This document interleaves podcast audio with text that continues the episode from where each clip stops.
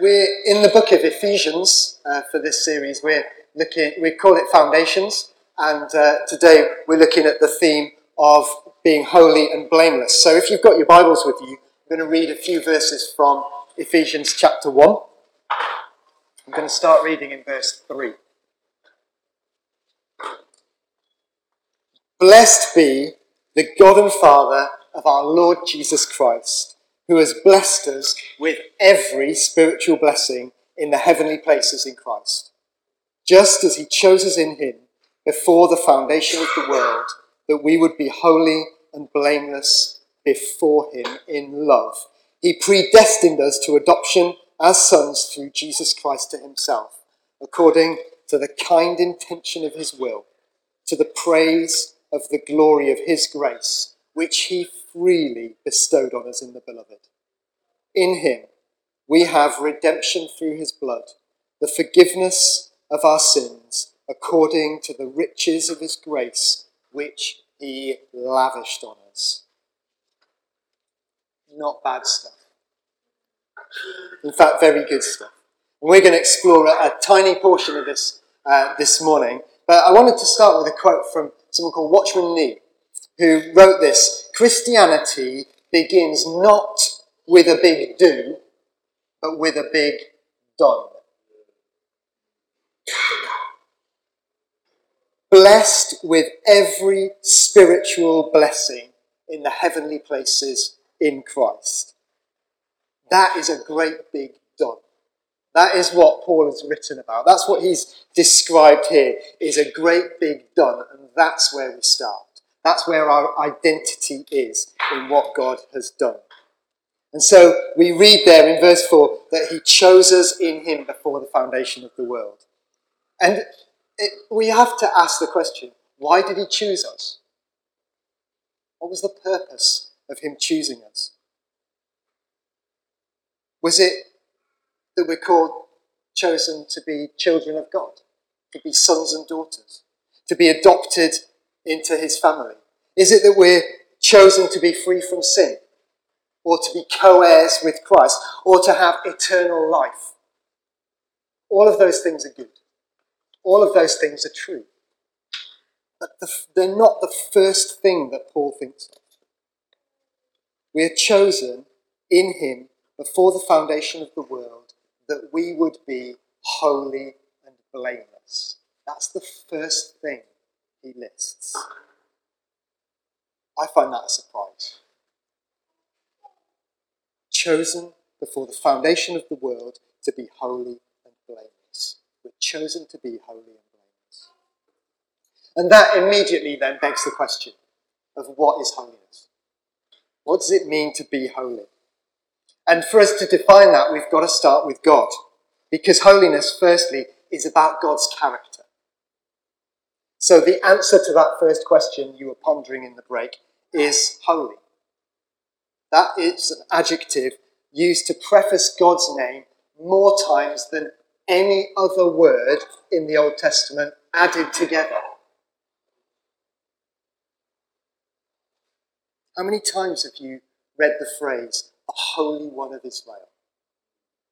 Or read, I mean, we had it, Tom read it to us earlier, um, Isaiah's famous vision from Isaiah chapter 6 with the seraphs flying around saying, Holy, holy, holy is the Lord God Almighty.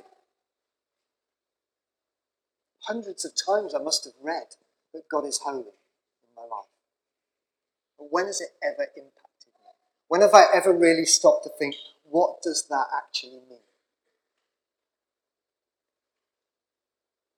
God's described elsewhere through Scripture as various things, like a shepherd, or a king, or a rock, or shelter, or father, or tower. And to some extent, I think it's easier to relate to a lot of those images of God than it is to the fact that He's holy. It kind of feels to me, holy, a bit abstract, difficult to pin down. It's a bit like t- trying to describe yellow. If you're comfortable, turn to the person next to you and describe yellow to them.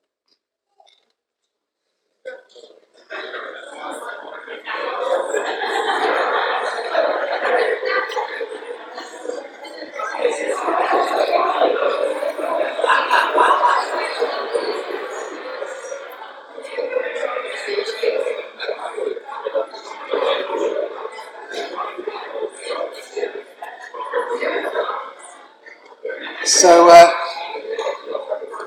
you've obviously got a lot to say about yellow. Look at the stars, see how they shine for you, and they were all yellow. I mean, there's a whole song for us there. But it's have you actually described yellow, or, or have you pointed to things that maybe are a little bit yellow and said that, well, that's kind of what.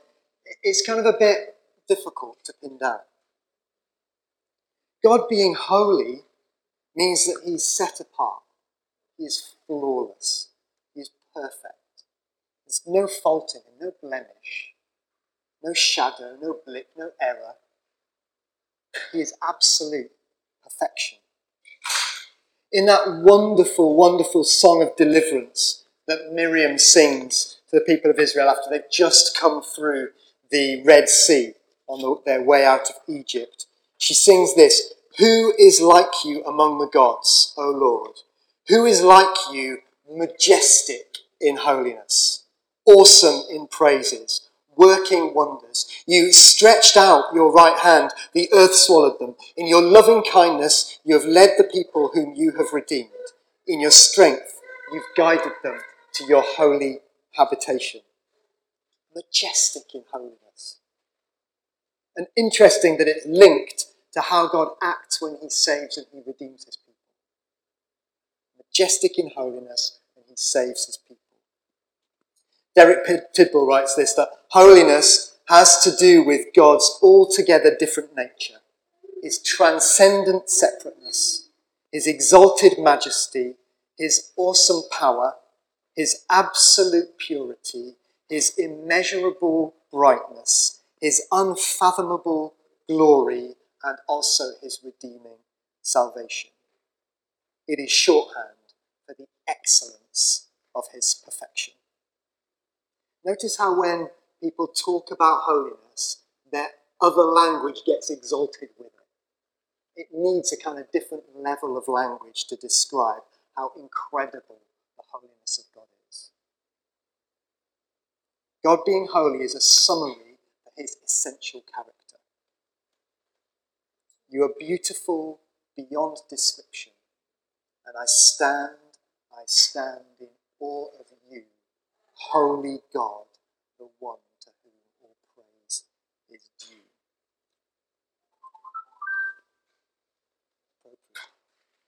So God is holy. Holiness is his character. And back before the foundation of the world, this holy God chose for himself a holy people. That's what we read in Ephesians. So if holiness is about God's character, holiness is also about God's people. Read this in Deuteronomy chapter 7, verse 6. It says, For you are a holy people to the Lord your God. The Lord your God has chosen you to be a people for his own possession out of all the peoples who are on the face of the earth. That was the calling that he placed on them, a holy people to be his own possession. And in uh, Exodus chapter 19. So just before, note that, we'll come back to this later, just before he gives out the Ten Commandments, he writes this, or he says this actually. You yourselves have seen what I did to the Egyptians, and how I bore you on eagle's wings and brought you to myself. Now then, if you will indeed obey my voice and keep my covenant, then you shall be here it is, my own possession among the peoples. For all the earth is mine, and you shall be to me a kingdom of priests and a holy nation. Kingdom of priests and a holy nation. God's selection of the Israelites was primarily to demonstrate himself to the world through his people. That's what he did. He took this people and he called them his treasured possessions, and he appointed them to be a, a kingdom of priests and a holy nation. He could have chosen them to be a powerful army, or an advanced civilization, or a global superpower, or in fact anything that he wanted them to be. But he chose them to be holy and blameless. Kingdom of priests, a holy nation, his treasured possession.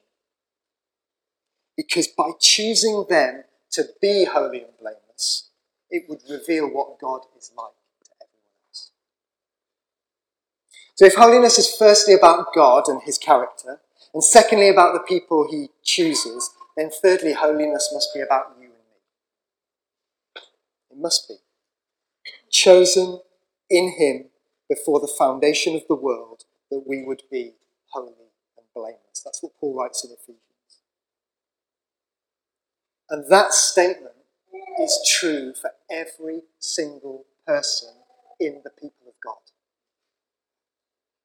These truths are true for us as individual children of God, as well as for God's big family and his chosen people and nation. Why? This goes back to what we heard last week when Rob so outlined being in Christ. If we're in Christ, then all that applies to Christ applies to us. Each of us, every single one of us, inherit everything that there is in Christ. Every spiritual blessing. But not only that, we were chosen before the foundation of the world to be holy and blameless. That means we were chosen when we were unholy and blameworthy. That is grace.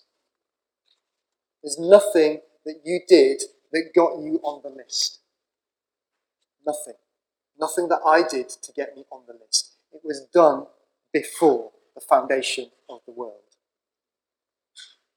So, what then does it actually mean day to day to be holy and blameless? Well, they're kind of two sides of the same coin, is how I like to think about them. So, on the one side is being holy, which is like an inner purity.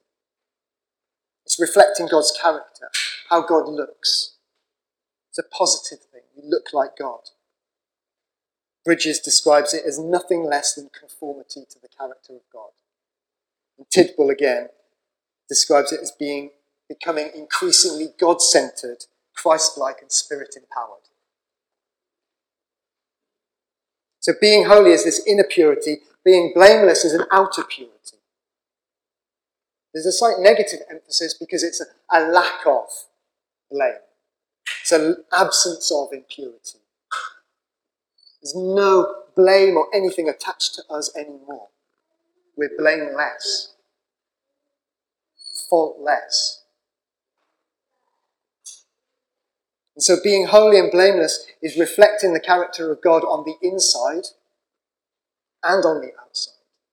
Nothing sticks to us. And our hearts are pure before Him. And that is who we are. We keep going back to these statements, don't we? But who we are is we're God's chosen people and declared to be holy and blameless. That's what we are. So, what then have we got as a result of that? Well, I think the key thing that we've got is access. Access. I'd like you, you know that post it note you've been carefully looking after? I'd like you now to stick it to your head.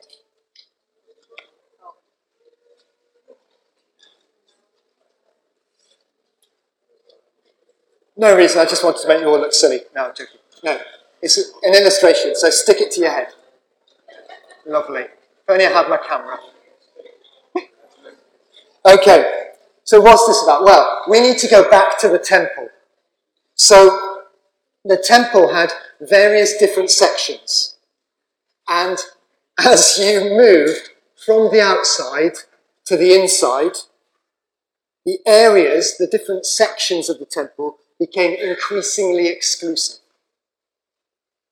So around the outside, you had the court of the Gentiles where anyone could go. Anyone who feared God could go into the court of the Gentiles. Then there was the court of the women. So Jewish women were allowed in that bit. Inside that was the inner court, which was open to Jewish men. Inside that was the holy place, where the priests were allowed. Now, they were all Jewish men of a particular tribe, so more exclusive. And then, right in the side of that was the most holy place, the Holy of Holies.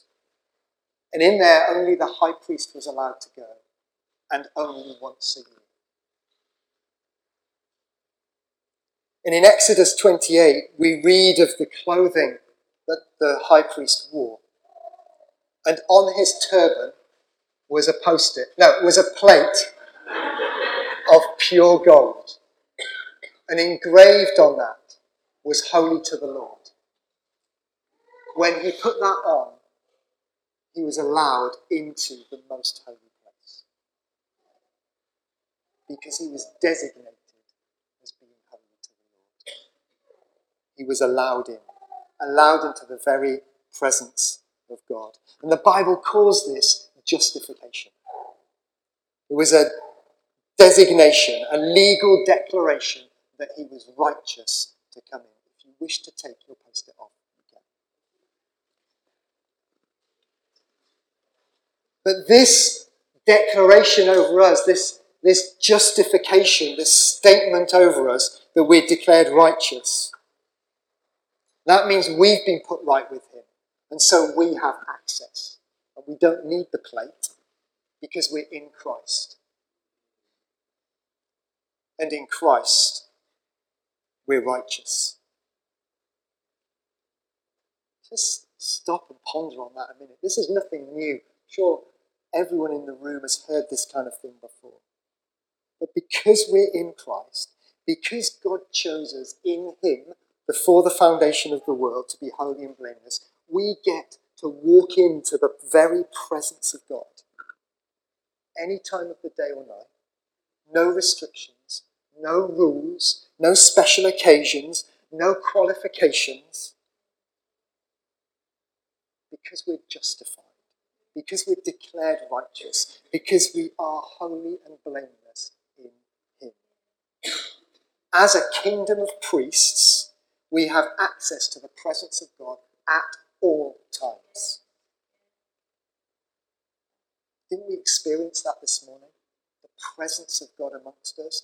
We got to do that because we're part of a kingdom of priests. We got to do that because we're in Christ. We've got the poster. We can come right in. So, one of the things that we've got as a result of being holy and blameless is we have access but we also have freedom. We're chosen so that we could be free from sin.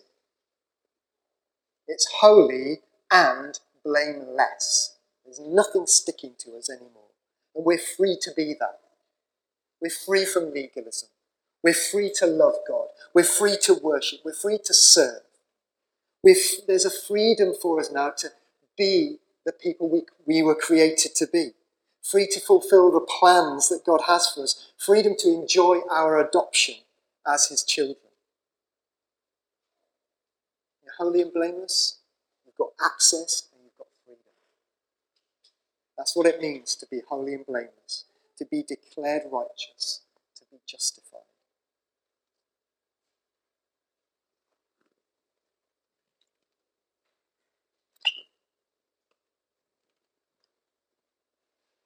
This may have sounded quite passive so far. God takes all the initiative. We've got access because of Jesus. We've got freedom because of Jesus. God chose us before we were aware of it, in fact, before the foundation of the world. Yes, absolutely. Remember that Watchman Nee quote? Christianity starts not with a great I understand that. So if we're chosen before, in Him before the foundation of the world to be holy and blameless, that's what we are. And access to God and freedom to fulfill our destiny is what we have. So what are we called to do? Because there must be a something to do. And there is. There is a to do that we need to do. And the first thing we need to do is we need to imitate Him.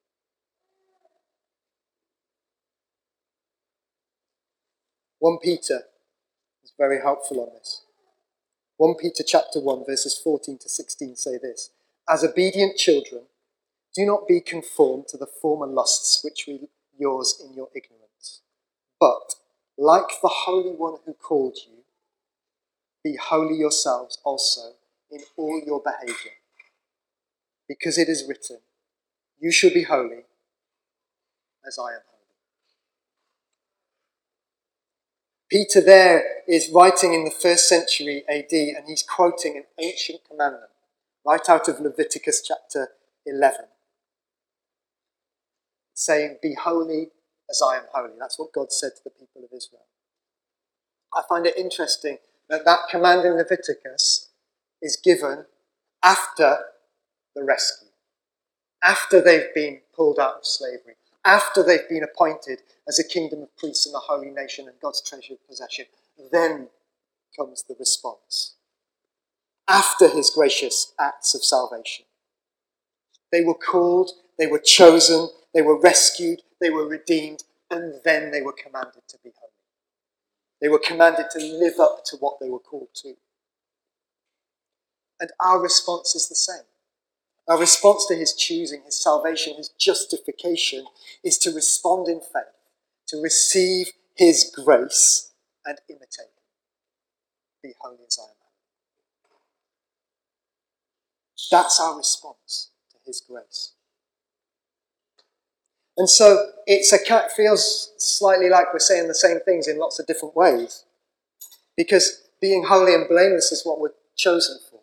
Being holy and blameless is what we're declared to be in the light of Jesus. And being holy and blameless is now what we're to do. It's because we're flawed people.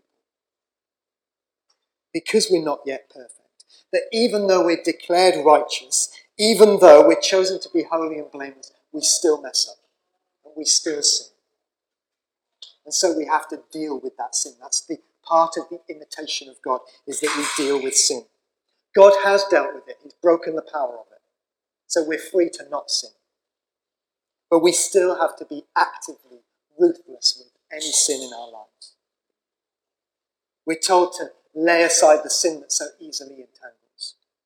We're to put to death those things, the sin, those things which ensnare us. We're to flee youthful lusts. We're to set aside the pleasures of the world. All these things are talked about in the New Testament. Because we have to take sin seriously and deal with it in our lives, put it to death in our lives. And this is an ongoing process. It's called sanctification, where we're constantly becoming increasingly like Jesus, growing in holiness, looking more and more like him. And so we're justified. It's one of our foundations. We're justified. We're declared righteous. And we receive that blessing by faith through grace. It's a one off declaration. Legal status now changed for those who are in Christ. But growing in obedience and holiness, this process of sanctification takes time.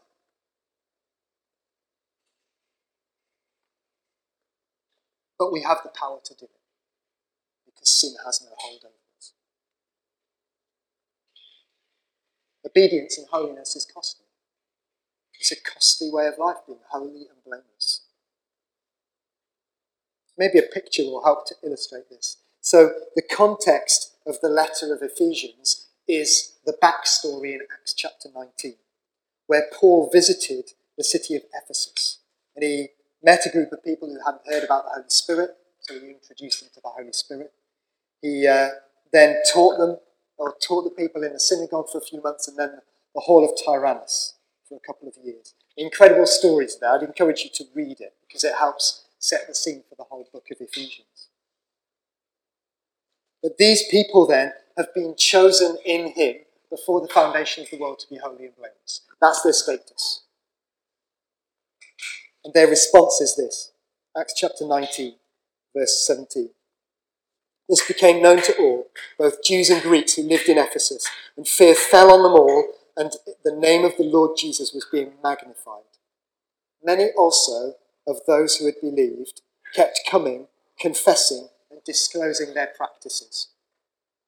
And many of those who practiced magic brought their books together and began burning them in the sight of everyone. And they counted up the price of them and found it 50,000 drachmas, or pieces of silver.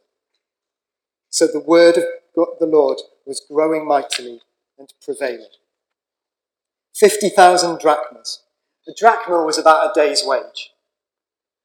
So on our national, current national minimum wage, 50,000 days' wages is around about 3.3 million pounds. There's a cost to being holy and blameless. These people who were saved in Ephesus thought that being saved, being holy and blameless, was worth the cost of 3.3 million pounds.